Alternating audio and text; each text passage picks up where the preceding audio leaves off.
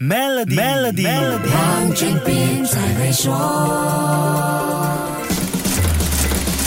你好，我是黄俊斌。我们都感受到二零二二年全球加息潮的影响，因为马来西亚的国家银行在去年分别在五月、七月、八月和十一月加息四次，每次加息幅度是百分之零点二五。国内的隔夜政策利率 OPR 也升到百分之二点七五的水平。我国在去年加息四次，那左右世界利率走向的美国在二零二二年加息几次呢？美国联邦储备局在去年一共加息了七次，加息的幅度比很多央行都激进许多。除了在去年三月加息二十五个基点，五月和十二月加息五十个基点之外，其余的四次是大幅度加息七十五个基点。单单在二零二二年，美联储就累计加息了百分之四点二五，这是美联储三十年来累计加息幅度最大的一年。这样的加息重手段引起了全球各大央行不得不跟进加息。美国加息的重要目的就是要控制它的通货膨胀。美国的通胀在一波疯狂操作后，到底有没有降下来呢？有。的下降的幅度还是挺大的。美国去年一月份的通胀率是百分之七点五，之后一路上升至六月份最高峰的百分之九点一。于是我们看到了美联储在六月、七月、九月和十一月下猛药，连续四次加息七十五个基点。美国的通胀也开始出现缓和迹象，连续六个月下降，并在十二月份